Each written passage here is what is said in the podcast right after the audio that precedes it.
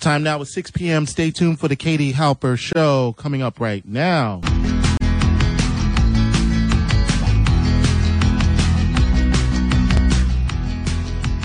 Hello and welcome to the Katie Halper Show. I'm your host, Katie Halper. It is August 12th, 2015.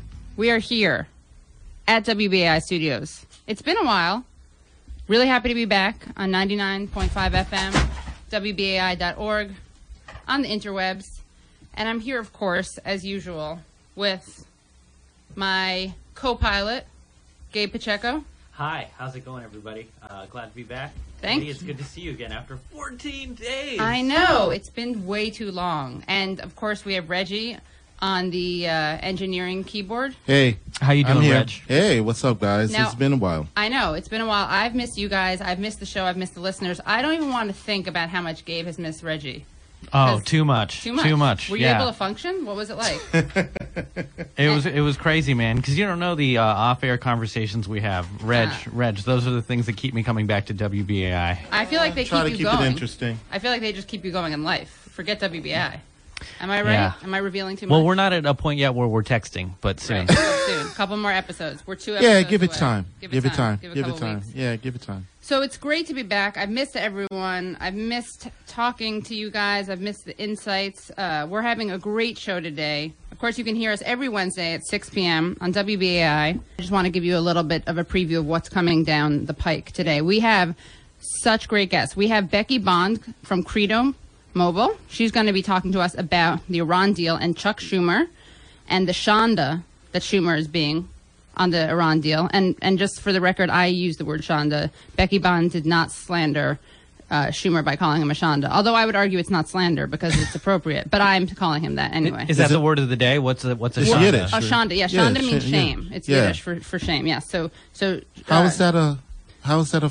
How is that a, offensive? It's not offensive. It's just Oh. it's like if I called him a shame. It's just a bad. It's an Uh, insult. I'm just, yeah, yeah, you know right, what I mean? right. Yeah. I- I oh, get no, that. I there- get that. There's no secret extra insult. No, Yeah, that's yeah. what I was because Right, right. that's from my understanding of the word. I was like, that's all it was. Right, right. That is all it is. Can you make it a verb though, or is it uh, shame know, as though there's it's a noun, or can right. you can you be shaming like Shondaizing shonda or shondaizing totally? You got shonded. Maybe. Mm-hmm. You know, like it's body shondaing. I like that. body shonding. I like that. We're not. We don't body shond on this show. Not No, on this. no. Not Never on this have, show. never that would will. be shonda. Never have, never will. Just like we don't admit people with light eyes. Another policy. Our viewers may not know about this. We'll, we'll we'll talk about it in another episode. It happened when Gabe Pacheco uh, reified blue eyes and assumed that a very attractive gorilla in Japan had to have deep blue eyes. I was offended as someone with brown eyes and someone who thinks that gorillas have brown eyes and That was a handsome gorilla, though. yeah, Reggie, you as I remember you verbatim said it has a lot. There's a lot of charm. There in that was a lot of character. in Shabani that was gorilla. his yeah, name. I mean, yeah, it was. Yeah. Named It after was. the yogurt that Yes, we find in exactly. bodegas now. Exactly. Then we have Melissa Gira Grant talking about sex work and the historic vote that Amnesty International cast uh, just yesterday from Dublin, Ireland, about sex work, and it's very controversial. People on Twitter are getting into fights, them fighting tweets. Lena Dunham. And Melissa Gira Grant had a little bit of a thing on Really? Twitter. Uh huh. I invited Lena Dunham to call into the show. Lena, if you're listening, I mean, Lena, I know you're listening. Call into the show. Just tweet at me. We'll get you onto the show. Um, because you know there's many different feminists have Right. different views on things, but we're gonna we're mm-hmm. gonna get into it It's later. It's not a monolithic. it's not a mono. There is no feminist Yes, movement. it- right. It's really about all of our never- voices. It is. It's tra- it's intersectional. It's- at the end of the it- day, it's never monolithic. It's It- never monolithic. And it never has been and never will be. and it never would have been mm-hmm. if we, just, exactly. we have to add another ten. Because life is just a, a, a war between different special interest groups. exactly among I mean, l- life or no, you're- society uh, or something like that. I, I think you're you're on it. You- That's You just true. put your finger- Very you just true. put your finger That- right that- on That it. is true. well, I you got know, I chills. was I was raised in Washington D.C., so He you know that's the that's the one wisdom I got from growing up there. And I, of course, will get into why I'm an honorary daughter of Washington, D.C. It has to do with someone my mom dated. We'll save that for the end of the show. Oh. Um, so we need a Trump date, though, guys. We're going to go on a Trump date. That's when we go on a, a an update. We don't go on a date with Trump, but we talk about it. And we take a journey. we take a journey. We jump on top and ride the slide that is his his hairpiece. His downward spiral his of a downward hairpiece. spiral of a hairpiece. Yeah, it's a it's a it's a tobogganing journey. But um, one of the things that we missed during our weeks off dear listeners, was that there was a GOP debate and we didn't get to unpack it. And of course, that's what we're going to do now because we unpack. We like to do the work. So I want to play for you this exchange between the Donald Trump and moderator Megyn Kelly. Now, Megyn Kelly, of course, is famous. She's a, a Fox anchor. She's famous, one of the blondes. She's famous for insisting that not only is Jesus Christ white, but so is Santa Claus. So we're going to hear this clip. They both had blue eyes too. Beautiful, piercing blue eyes, just like Hideous. Chobani. They wouldn't get on my show. Uh, Mr. Trump, one of the things people love about you is you speak your mind and you don't use a politician's filter. However, that is not without its downsides, in particular when it comes to women. You've called women you don't like fat pigs, dogs, slobs, and disgusting animals. Only Rosie several- O'Donnell. No, it wasn't. Your Twitter account.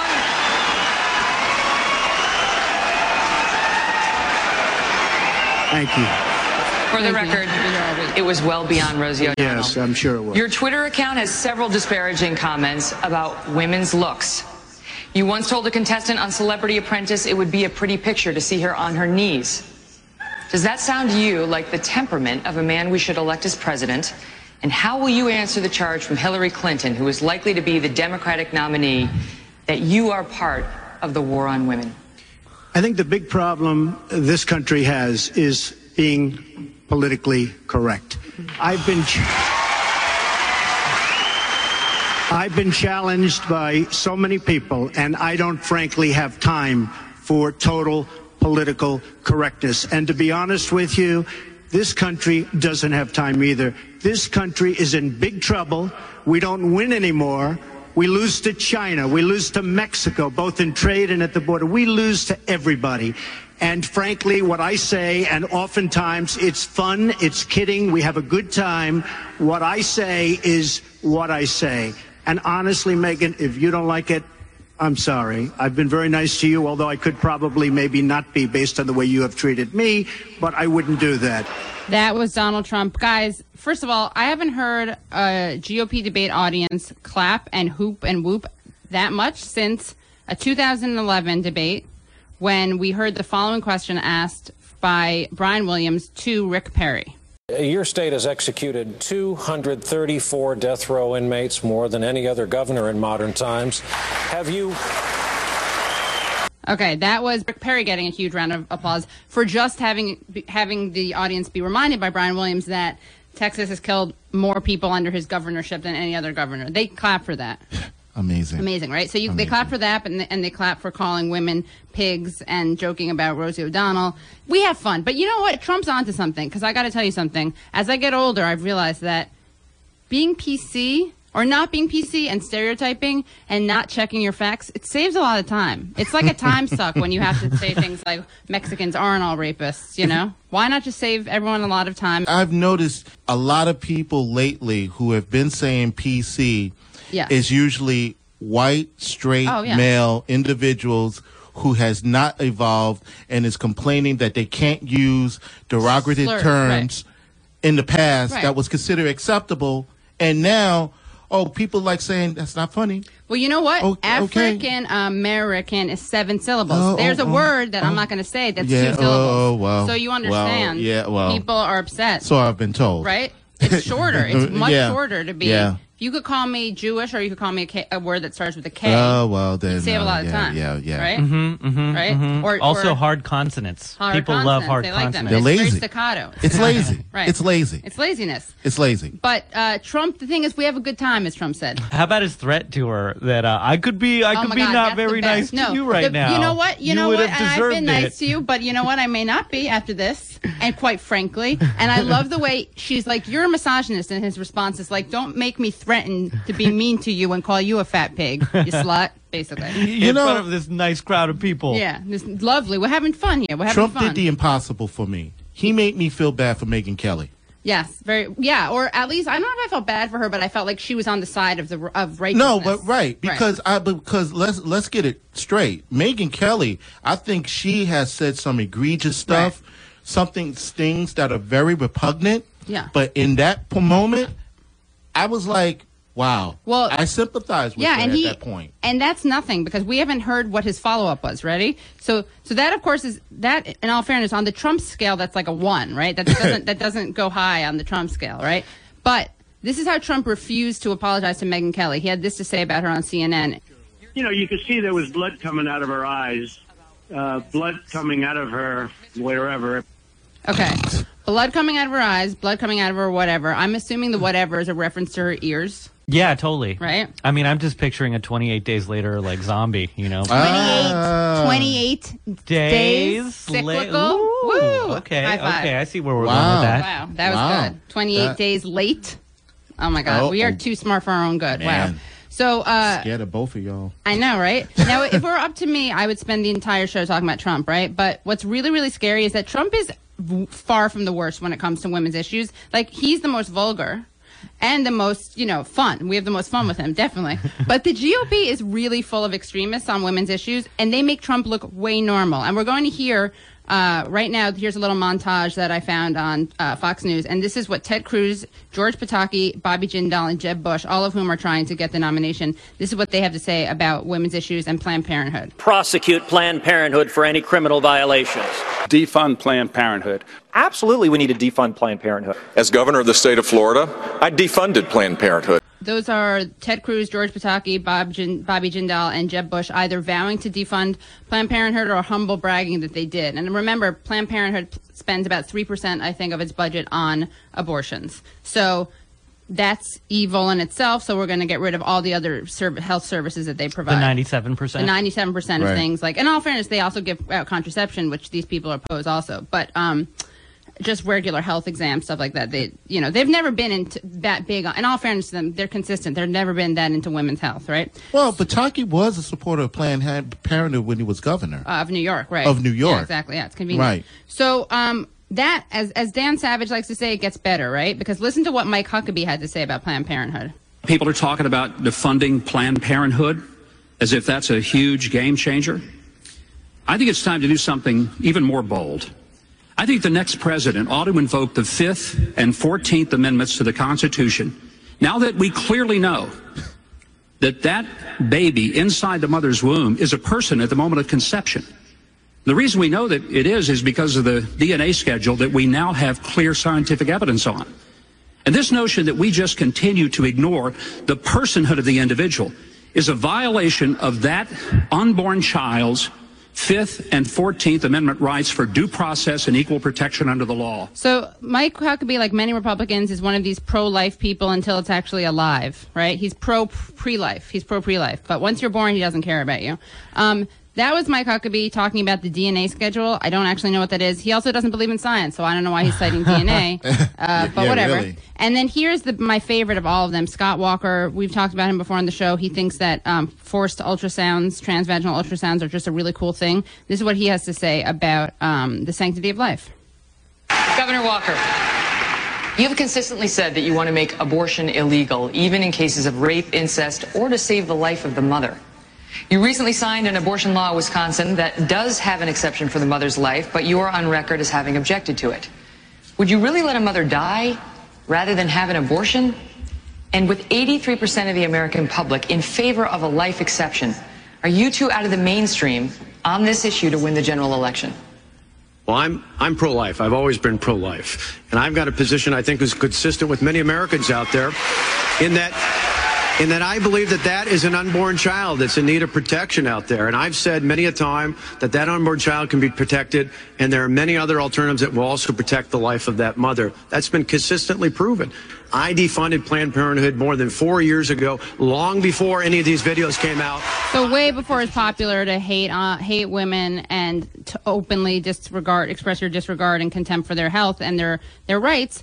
Scott Walker was trying to do this. Scott Walker basically just said during the debate that yes, he would let a woman die if he had his way, rather than let her terminate a pregnancy. He was looking for alternatives. He He's was looking for alternatives. medical alternatives. right? Because these guys are so into funding science and medicine, right? so it makes sense. So disgusting. Yeah, really disgusting. Do they honestly think that you know Jesus didn't mention abortion, abortion once? I just like to throw that out No, there as he- a reminder. no, Nothing no. about abortion, so I don't know where these people. You know, I'm hoping one day Jesus just come back and say, "Please, guys, Hush. I don't know you. Yeah. I, I You're embarrassing really me. You're you embarrassing I don't know you. we can't, we can't leave you on a down note like that. We're going to leave you on an up note, which is um, Trump got called out for donating to Democrats, and uh, they were basically like, "Why do you donate to someone like Hillary Clinton or Nancy Pelosi?" And this is what he had to say. He had a very good explanation for why he did that.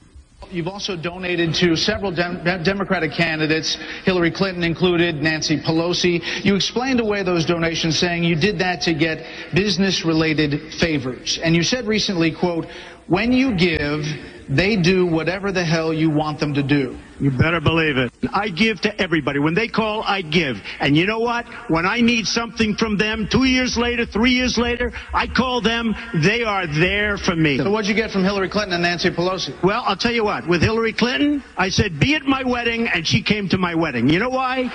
She had no choice because I.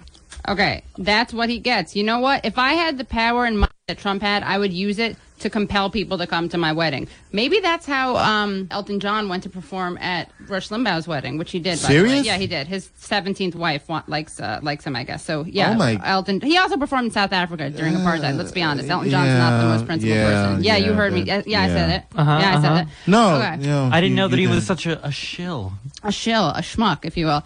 Um, but of course, this makes me want to do a Katie Halper show cover, and I hope you guys will join me on another episode of the Melissa Etheridge song "Come to My Window," but it'll be "Come to My Wedding." Uh-huh. Uh, and we haven't had time to do that, but we are going to take a short musical break and play some of the Melissa Etheridge song. And as you listen, just imagine that it's Donald Trump and he's singing to Hillary and telling her to come to his wedding.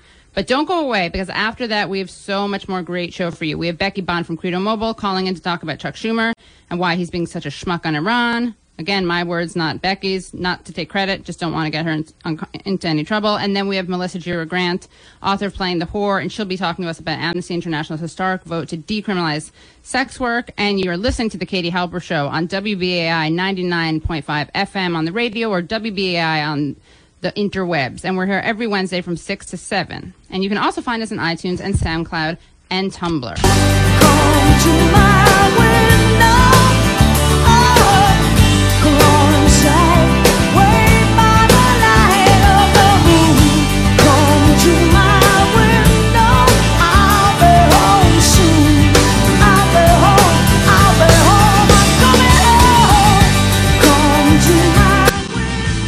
Was Melissa Etheridge, Come to My Window on the Katie Halper Show. We're here every Wednesday at 6 p.m. on 99.5 FM on WBAI and on WBAI.org on the interwebs. And we want to cover that song and make it into a Trump cover of that song. And he will be singing to Hillary Clinton, Come to My Wedding. But we didn't have time to do that. But we do have time to bring on, how you like that transition? Our next guest. We're really thrilled to have her on. I've uh, admired this woman for a very long time. She's a very prolific activist, if you can use those two words together. I think you can. Um, Becky Bond is here from Credo Mobile, and she's the political director of Credo. Becky, are you here? I am here. It's so great. Two great New York institutions that I admire, which is WBAI and Katie Halper. Oh, stop. I'm blushing. You can't see it right now, but I'm really blushing. Thank She's you. blushing. I'm blushing, right? Um, Becky, how are you?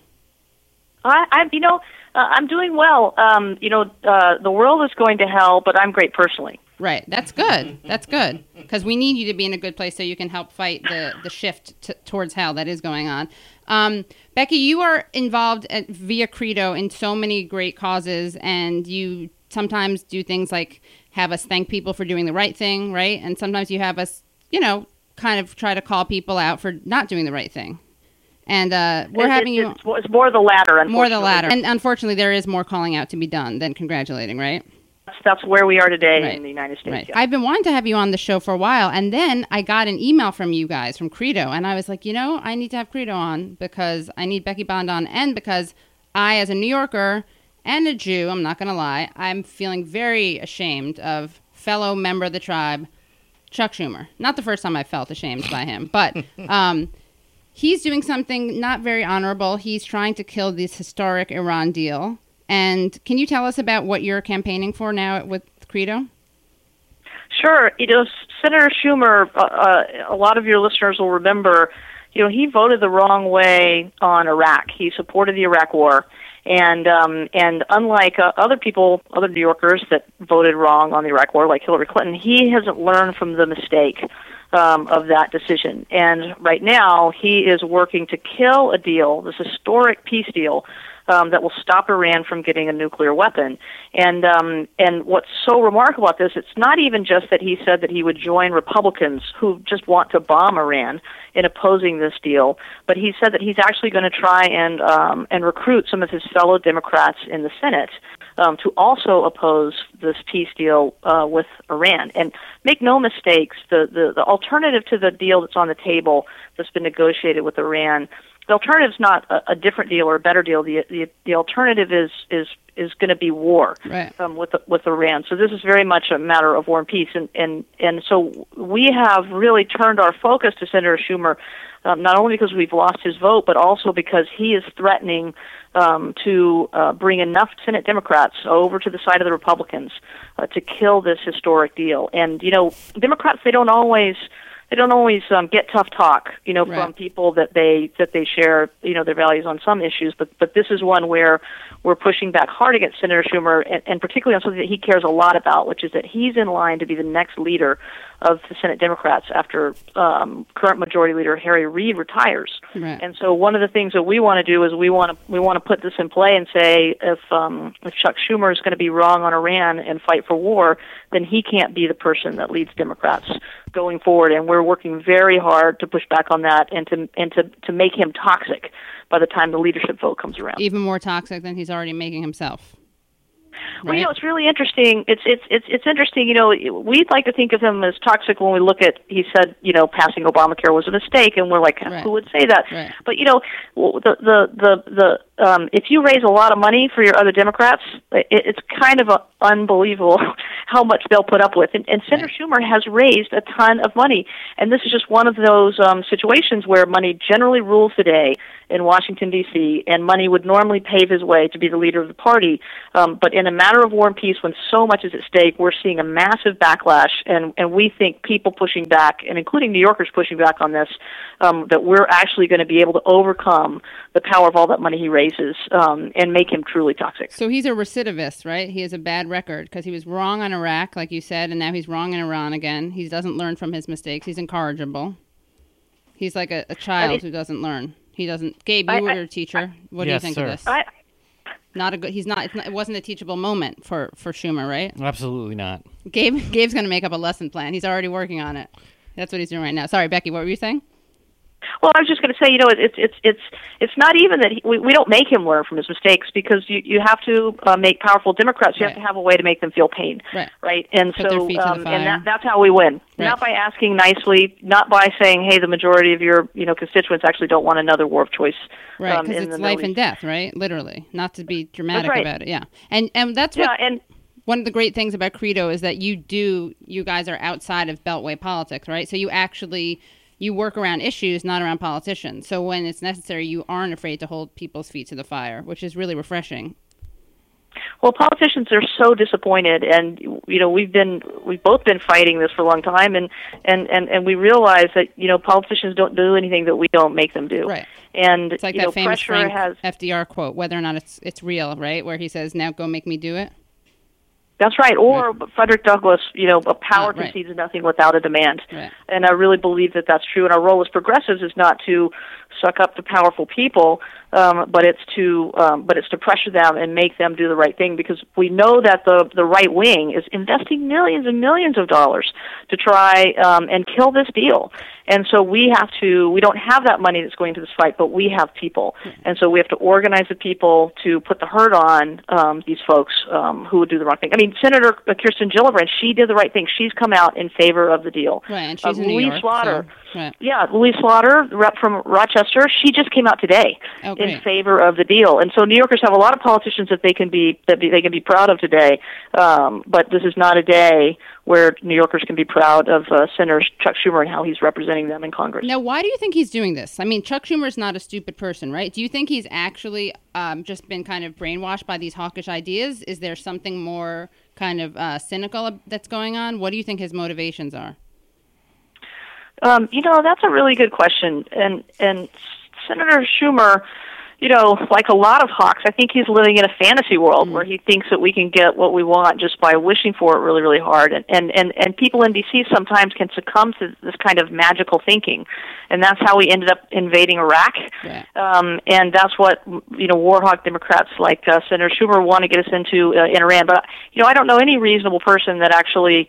Um, talks to people out in the world and doesn't doesn't live in the bubble that's Washington D.C. that actually really thinks that it would be a good idea for the United States to start bombing uh, to Right. start bombing Iran. I mean, despite the fact that we already have a theme song, as John McCain pointed out, with "Bar Bar Bar Bar Bar Ram," you know, the the Beach Boys song. That that that they do have that on their side. They have a soundtrack on their side. But well, they like to they like to do that. I mean, they really do. They like to go. They're they're into endless war. They like to go and blow things up. Right. Um, and this is just not how. Um, it gets back to the to the to the, there's no teacher that just says you know like this isn't like you're not out in the sandbox making explosion sounds. Right, You know, playing right. with your your GI Joe. I mean, this is real people's lives. This is our also the our uh, this is uh like our nation's treasury, not just its blood. Right. And we we simply can't afford to do Right. this. So, what can New Yorkers and what can Americans, U.S. citizens, uh, do to help support this campaign to bring the hurt to to, to Schumer? Well, first of all, we are um, uh, uh, Credo Credo activists and, and many others in New York are drilling Senator Schumer's office with calls, and believe me, this does get noticed. And so, um, if you get on our email list um, at credoaction.com, we will send you a really easy way um, to uh, to continue to uh, make calls uh, to Senator Schumer, or you can go to uh, stopwarwithiran.com. We're also trying to cook something up right now about giving um, uh, people in New York City actually a way to weigh in directly with Senator Schumer while he's home um, in, during the August recess. So, um, so Congress takes a big vacation in uh, in August, so um, they get a lot of days off, not like regular working people. And they're he's going to be back home in New York City, and so um, uh, if you stay tuned, you go to um, stopwar um, with Iran.com. Um, we will be. Um, you can stay tuned, and we're going to be giving New Yorkers the opportunity to show up in person to great. tell uh, Senator Schumer what they think. Maybe we'll do that. The like like a Halper force show. like a Foursquare GPS thing where we know where Schumer is all the time and we can just sort of flash mob him. Yeah. uh, uh, it, it'll be um, it'll it'll be something it'll be something like that. But th- it's definitely um, a good time to um, to show up to Senator Schumer when he shows his face around New York City and let him know what New Yorkers really think about his his plan to join McCain singing Yeah, it's "Bomb Bomb Bomb embarrassing. I love Right. it. I love it. Two-part harmony. A Schumer spotter. Schumer app. spotter. Yeah, Schumer, Schumer spotter. You've been Schumered. Well, Becky, thank you so much, Becky Bond from Credo Mobile, and come back on the Katie Halper Show, and we will link to you on um, the Tumblr page that we have. We have the Katie Halper Show Tumblr.com, and where can we find you and Credo uh, on the in, on Twitter? We're at Credo Mobile uh, on Twitter, so that's a great place for you to find out about all the stuff that we have cooking, not just with Senator Schumer, but with a lot of other stuff that's going on that impacts New Yorkers every day. Great. Have a great night, and talk to you soon. All right, thank you. Thanks, Becky. That was Becky Bond from Credo Mobile. Great organization. And you guys should all buy your phones via Credo. I don't know if you know about them. They're a great, great company. They give their uh, they give to good causes and they have a whole political organizing wing. And we were just speaking to Becky Bond, the political director of Credo Mobile. Great campaigns, one of the few organizations, um, companies that actually go after liberals and quote unquote liberals and Democrats to make them actually be what um, Paul Wellstone called the Democratic wing of the Democratic Party, as opposed to you know Democrats who might as well be Republicans. Um, and we are going to take a short musical break. This is, of course, still the Katie Halper Show. We're here every Wednesday at 6 p.m. on 99.5 FM, and we're going to be talking to Melissa Gira Grant next about this historic vote on sex work. And enjoy this sex work anthem that we're going to play by the police. Body to the night. Roxanne,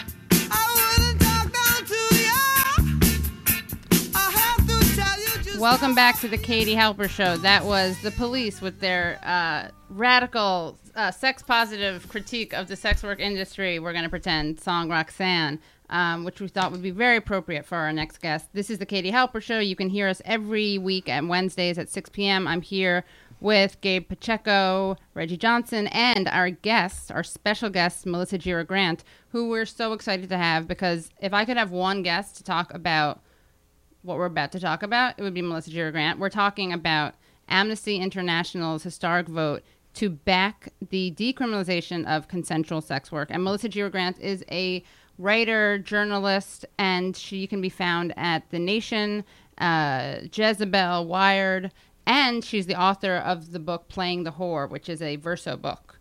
Uh, Melissa, th- thank you so much for coming and welcome. Thanks. It's awesome to be here right now. So, uh, you wrote an article in the in the Nation uh, entitled "Amnesty International is finally on the right side of the sex work struggle," um, and so everyone just is on the same page. Yesterday, at their meeting in Dublin, Ireland, delegates representing Amnesty International members from around uh, the world cast a historic vote on sex work, and they voted to authorize the board of Amnesty International to adopt a policy that would include the quote full decriminalization of all aspects of consensual sex work. So this is not a legal issue or legislative issue, right? This is a coming out in support of a policy. Can you explain just before we get into the more fun stuff? Can you explain kind of the logistical, technical uh, phenomenon of what just happened? Sure. And it's interesting because it sort of requires explaining a little bit about how Amnesty works, but Yes. hopefully that explains why this is also historic. So, yeah, Amnesty uh, International, they're an NGO. They can't set policy. Uh, but what they can do is to set a tone for how human rights organizations take up important issues. Um, and by doing this, by, by deciding as an organization that they are going to bring the issue of sex workers' rights under this larger umbrella of human rights work that they take on, not only are they sending sort of a signal to their members and all of the different se- country level sections that make up Amnesty International um, to take this issue on. But I think they're also sending a message to other human rights organizations and to other activists that uh, sex workers' rights. Including the decriminalization of sex work to protect sex workers from the harms they might experience because what they do is considered a crime, um, or they themselves are considered outlaws or criminals. That that is a mainstream human rights issue right now, and I think that is the most significant part of what they've done. So there was a huge pushback and a lot of controversy that both preceded the announcement and followed it. And it preceded it because the policy got leaked. Do we know anything about how or why that happened? The suspicion, I think, is that um, you know there have been multiple leaks, Mhm. and the leaks were um, to individuals who either wrote up the policy or framed the policy in, from an anti-sex work light.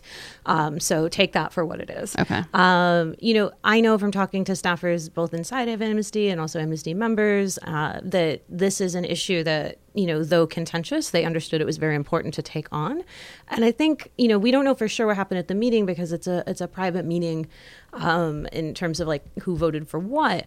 But I don't believe that inside of Amnesty International, the controversy looked exactly like what it did to those of us watching it in the news, right? Where we saw, you know, folks like Lena Dunham um, being called to explain why she signed on to this letter opposing Amnesty International's potential stance before they had even taken the vote, um, or why we got, you know, people like Nick Kristof doing his usual song and dance of like, the sky will fall in if we de- decriminalize sex work. Right. The sky, half of which is held by women. But um, Ba-dum-bum. Yeah, that was good. No, he's been MIA on this. I haven't seen him like take his like victory or sad lap since Right. the proposal went through. So, you know, it's interesting, like all of the doom and gloom that was sort of foreshadowed by those who opposed this and and those who I think pushed the leak of it. You know, if you actually looked at what was leaked, and most news outlets didn't.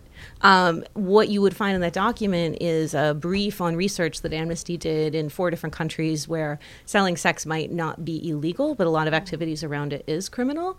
Um, and they found that that creates dangerous situations for sex workers and creates environments where sex workers' rights, when they are violated, they have very little recourse in the legal system. Right. You've talked about how people kind of divide uh, sex workers either in they're either victims or criminals. The more feminist, quote unquote feminist uh, framing is that they're victims as opposed to criminals, right? Then there's this other feminist framing, which is that sex work is um, kind of inherently um, empowering. I feel like there's this false dichotomy, right? Which is either sex work is the most degrading thing in the world or it's the most empowering feminist thing in the world. And what I guess uh, to me is so interesting and frustrating and puzzling is does it matter? Like the point is, it seems to me, for anyone who cares about the quality of life and the safety and the health, respecting the humanity of people who are sex workers, it doesn't matter if you see it as a feminist thing, as a sexist thing. It's not going anywhere. Does, do people? Do you think that they actually think that they're going to be able to prohibit it out of existence? I don't think so. You know, I could be wrong. There were also people on Twitter last night from the organization that was, you know, supporting most of the opposition around this, um, who were saying things like, "What happened here when Amnesty supported sex work decriminalization? It must have been due to it uh, occult confluences." Like some of these people, I don't know if they're that in touch with the reality of what human rights work looks like. That said, let's like pretend that there is like a vast group of people who like don't have strong feelings about this and are trying to figure it out. Right. Um, I would say that the issue of empowerment comes in around the question of are you empowered to take full advantage of your rights? Right. Are you empowered to get justice when you experience violence? Are you empowered to negotiate the conditions of your own work? And criminalization makes all of those things really, really hard. Um, so, what you have happening is for some folks on the opposition who what they're primarily opposed to is sex work itself existing anywhere ever and how they feel about that those arguments tend not to reach them. And so I think that's why we end up in this sort of like circular thing around, oh, are you empowered and did you choose it or not or whatever. You know, to be honest, when police arrest you, they don't ask you, are you empowered or are you a Right. victim? They're just going to take you away. Right. It's a very, ac- I mean, it becomes an academic and emotional and ideological argument, right? Where what I think is so frustrating is that evidence, and you've you've said this, um, and you said this in your article in the Nation, which is that like it's not clear that evidence matters to certain people, right? Because again, if there's you talk about in your book Playing the Whore that you gave this presentation at Yale, Mhm. and that afterwards people came up to you and they were upset or they felt like you had been holding back because you didn't disclose your quote unquote position on sex work, right? Right. My presentation, which is for the, I think it was the Information and um, Society program, you know, we we're talking about internet law and kind of like issues of free speech. And also there there's some folks there from a reproductive justice program. They also, it was a really interesting group of people. And certainly not everyone said this, but, but some of the law students in particular were really concerned that I didn't somehow preface my remarks about violence that sex workers had suffered at the hands of police with my like ideological stake in like, well, how do I feel about sex work and should it exist or not? And am I pro or con this? I mean, let's have pro and con conversations about policy. Let's do that. But also like let's not do that in this like abstract way that has nothing to do with the lives of sex workers. And I felt like what was going on in that case is I was basically being told like we can't even hear what you're saying. Like what you're saying is not even real to us unless you meet us in this way that we're used to talking about this issue. or because you're not a trustworthy source, maybe because you have this, according to them, this kind of you're driven by this ideological position that they find somehow reprehensible or in like in, Right, like the fact that I didn't like conform to the positions that they had been handed itself was like too disorienting. So, right. you know, I mean, that's also why I named it in the book to say, like, yeah, this can be disorienting for people. You know, I think there's a lot of parallels around how we talk about drugs, how we talk around Right. abortion, you know, how we're sort of realizing that like these are not black and white issues and that not everybody's lives are encapsulated in sort of pro or con arguments. Right. And I, I do think it's really important. And I've, whenever I argue about this with friends, um, I feel like the issue of, well, it's some people don't choose to do this. Again, if that's true, and let's say that there is a vast, and you talk about this a lot in your writing and when I, when, um, when you speak, there's a, you know, people go into sex work for a variety of reasons. And you don't have to overly kind of pathologize it or overly romanticize it to realize just logically, speaking uh, from a, a kind of logical outsider looking at everything perspective, like, you make people safer, right? When they're not shoved into this underground and underworld where they don't have recourse or access to things. It just seems like it's so much more about where you're where you are on the issue. Like people are so want to know what your position is on sex work per se, as opposed to sex workers, right? Exactly. And it becomes a sort of performance, you know, like it becomes about like, well, let's have this like conversation about our feelings about sex work rather than, you know, having a real grounded conversation about what's going on in people's lives what do they need um, you know the thing that's so frustrating kind of about the empowerment conversation particularly around sex work is it's a double standard we don't apply this to anybody right, else in any other job and and we don't say to you know the fight for 15 campaigners like do you really love mcdonald's Right, exactly. i don't Right. know Yeah, you know right, i'm not so right. sure I love that. Uh, that just when like the term sex work, I'm like, it's still work. Like jobs always are terrible. Like most people don't like the jobs they have, but we all have equal protection under the law or unions or some uh, form of um, I don't know protection like guidelines that everyone has to follow. And so, why don't sex workers have those guidelines? why is this the exception where you know the idea of labor organizing is somehow impossible that people think it condones an industry? I mean, would we say workers in other industries Right. that are dangerous or that we don't accept? or boxing. Like, why don't we? I always, th- when people say this is not a victimless crime, you know, people are getting harmed. People get harmed in boxing. Like, Mm-hmm. should we also make boxing illegal? I, I would probably support making that illegal before sex work. or if I'm coal being mining? Or coal mining, right? Yeah, or arms manufacturing. Right, right, Like if or you're the worker lending, on the factory line, right. like what you know, what are we actually talking about? Are we trying to trying to protect people from the very dire situations that all workers face when their rights are not respected, Right. or are we trying to express some kind of you know opinion like i think where this comes from and it, this sort of gets to what you were saying around feminism in particular is a lot of kind of the feminist project has been about defining a particular kind of valuable woman right she Right. has a career she loves her job she has this like perfect equitable relationship with her partner she's professional she's educated and i think anybody who sort of falls without that outside of that frame is seen as somebody to help Right. not a partner and to help right to help in a way without consulting them particularly right so it's and people will say to me when i'm talking about this issue they'll say to me well would you want your boyfriend to go to a prostitute i'm like uh well i don't, I don't need to know the answer to that. yeah, but that's, that's between you guys. yeah but it's also like i i wouldn't like my boyfriend to go to a young republicans meeting and i don't think that that should be you know i'm not i'm not i don't think that that should be illegal. Um it's so yeah the, i feel like there's so much anxiety and personal anxiety around it. And you know people really do think that sex is just different that it's like this essential thing. It's a part of us. And you in your book talk about this interesting you do kind of a linguistic investigation of the the way the term um, whore used to be a verb, right? It was to whore or to prostitute. a lot of our terms around sexuality as identities are really really new right like the, you know the idea of being a homosexual or even a heterosexual is a pretty new thing this is like only you know 100 150 years we've had these terms and i put prostitute in sort of the same box um, and horror even older than that like th- we used to talk about things that people did not things that made them a type of person when it came to sexuality um, and i would argue that you know what exists today now as sex work is very much a modern phenomenon it really grates me when people talk about the world's oldest profession especially Mhm. in this really hacky headline way Right.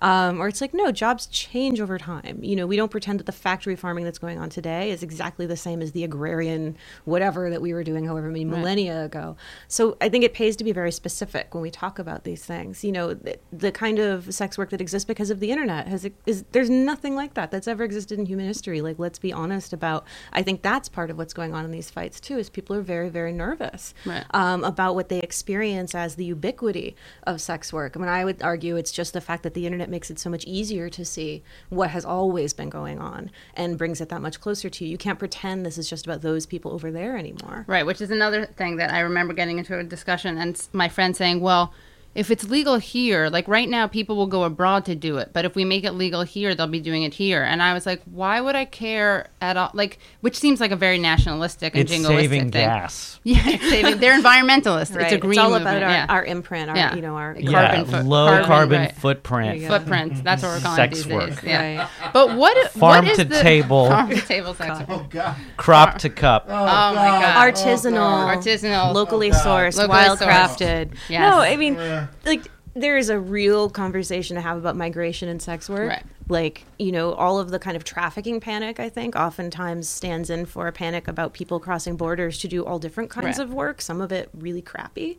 Um, and like we could talk about what it is that means that people are arriving in places where they don't have legal access to work and how to make lives safer for them. Or we could like freak out about people crossing borders willy nilly. And it doesn't seem like the there's a lot of political will to talk honestly about you know migration and and sex work as part of that. Like, you know, we now end up just talking about anytime anybody crosses a border to do sex work, that there's this presumption in some places that, of course, they must be trafficked to Right. do that because who else would do that Right. willingly? In a way that we don't talk about other kinds of workers. Right. Right. Um, what? Well, I just remember, sorry, just Yeah. an anecdote from like when the National Republican Convention uh, came to New York City, how uh, there was like an influx of sex workers that also uh, came too. So, you know, anytime there's a convention, with Republicans. Right. Or let's be honest, like Sure. you know, New York political reporters who are looking for like a more interesting story to write about the RNC, like you know, the same predictions have been made about the World Cup, about the Olympics, that like Yeah. all these sex workers are going to descend on this place. I remember in, when Berlin or I forget where it was in Germany had the World Cup, they said forty thousand prostitutes are coming. It didn't happen. Like there are actually like organizations that do work on trafficking and migration that like actually check after the fact to see if these claims are actually real, but. It, it actually doesn't seem to work that way. Like, of course, people go places for work, Right. but I don't think it's quite this like inflated phenomenon that provides journalists, you know, easy stories to write. So why does Amnesty and the Lancet, right, the medical uh, journal, has come out with a series of articles that also look at HIV and decriminalization and how it helps uh, lower rates of HIV. Um, let's just just ex- can you just explain to people who are listening who whether they're skeptical or, or believers you know in the idea that decriminalizing is actually helpful? What is the evidence? Um, we don't have enough time to go through all of it but what is what are some of the most um, kind of compelling pieces of evidence about how decriminalization does help uh, improve the lives of people engaged in sex work? Here, I'll share a couple of the things that I cited in one of my nation pieces um, that, that came out last week ahead of the, the amnesty vote. You know, I would say World Health Organization and UNAIDS are good resource, resources to look at on this. You know, and what they have found in, in their work around sex work and HIV is that, you know, HIV isn't just about individual behaviors, it's about the environment that you live in. Um, there's been a lot of research done by human rights groups, Human Rights Watch and Amnesty, actually, on how when sex work is criminalized or when police target sex workers, whether or not what they're doing is considered criminal, one of the ways that they do that, one of the ways they look for a pretext to harass them, is to tell them to turn out their purse and see if they have condoms. Right. And so this is a really classic case of creating an environment where, because of how police are interacting with sex workers, because of how sex workers are profiled in public spaces, we are actually damaging their ability to care for themselves and their health. And we used, we were doing this in New York until very recently. There are a few of the the um, like eleven or twelve different prostitution charges you can get charged with in New York. For three of those charges now, the NYPD are not supposed to be profiling people based on whether or not they have condoms. Um, but you know, how much money does our Department of Public Health spend making condoms available to all New Yorkers, Right. and yet we're also paying the police to take them out of their hands. Right. So those are the kinds of like you know policy and environmental and policing intersections to think about when we talk about things like HIV. The Lancet, you know, did fantastic work um, to show how rates of HIV could actually be reduced for everyone um, if sex work were decriminalized. And you know, the the thing there I would just highlight is it's hard for me to make arguments about sex work decriminalization based on public health that don't take the public health of sex workers as the most important part of the argument. Um, you know, I was just doing a show this morning where I was being asked about Nevada's brothel Mhm. system and like, oh, well, isn't that great that you know the the health and welfare of sex workers is being so closely monitored? And it's like, yeah, they're actually testing sex workers so often for HIV that you couldn't even detect if someone had HIV in that window period. Like, what that's about is punishment Hyper- and control. right. Hyper Uh, and that, yeah, and it's this fear that the community is somehow endangered by Right. sex workers, and that that's not what this argument is about around HIV. This is primarily about the health and safety of sex workers. And what about in terms of like having recourse to, you know, I the thing that I always think about is if someone's engaged in sex work and someone does something violent towards them, like how much harder is it to to go to not that the authorities are going to be trustworthy, right? When when well, they're that's the the ones thing. yeah. You know, there was a, a story I was reporting a few summers ago of uh, a man who had targeted several transgender women in Philadelphia.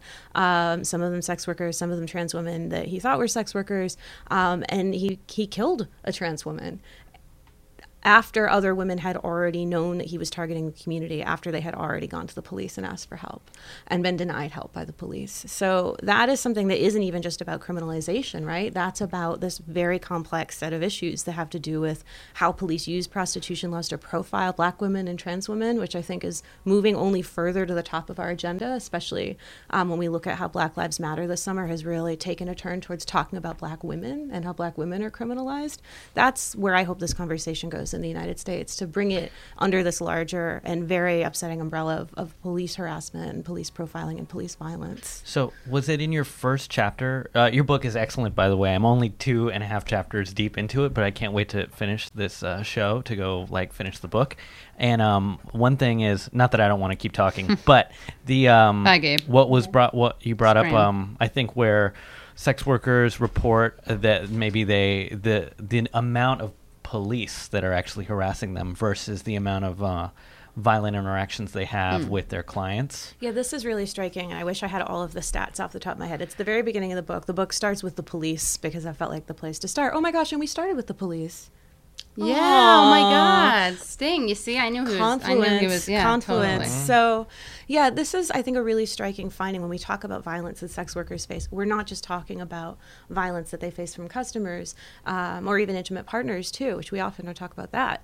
But we're talking about state violence and police violence. And you know, when you're whether you're talking about sex workers in Jamaica, Queens, whether you're talking about sex workers in Bangalore, India, uh, the rates of violence that they're facing from police targeting them are much higher than the rates of violence they're experiencing from customers or people who are presenting themselves as customers to target them with violence. So, you know, this is this is a really tough conversation, but I think we're ready to have it. I think we're, you know, I actually have a lot more hope for addressing these issues under the umbrella of police violence um, and under Black Lives Matter movements than than feminist movements who have historically been really slow to Mhm. jump on board. But you know.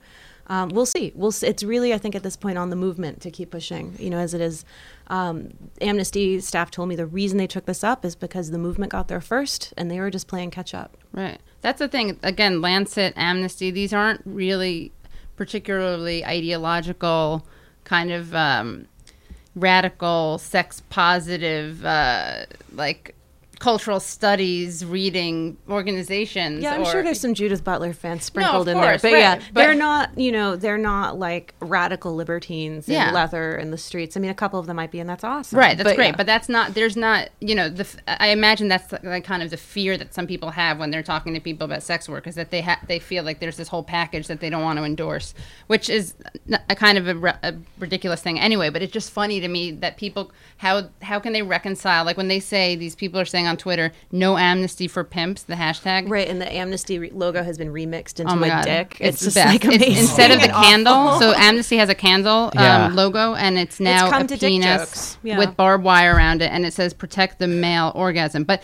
like, what do these people honestly think? Sorry to say these people, but what do some people honestly think? Like, what's what skin does Amnesty have in the game? I don't know. I've heard all kinds of, you know, mysterious rumors of cult, well, cult, occult Right. confluences. That was one, or they're getting paid off by pimps, which is kind of Illuminati. yeah, you know, the pimps basically like are the Illuminati. Right. Some of it, you know, it's so funny. Back in the day, uh, like 100, 150 years ago, when we went through a white slavery panic in the U.S., um, there was a lot of panic about like, you know, Jewish money and Jewish Right. financiers. Rothschild. Right. Yeah, a lot of coded language, Right. and you know the pimp language. What is Yes, that code and Ju- for? right, right. So like, I think that you know there's a lot of, of empty fear there, and we have to move past it. Well, thank you so much for coming. Make sure you check out Melissa's book, Playing the Whore. Get the book. Get, Get the book. Get the book. And Melissa, where can people find you online on the Twitters? Most reliably on Twitter, Melissa Gira. Thanks, you Great. guys. And thank you for joining us. This is the Katie Halper Show. We're here every Wednesday. And come back, listen to us on WBAI 99.5 FM. We'll see you next week. And upcoming guests include Margaret Cho and Tani Sikos. Well, see you next week.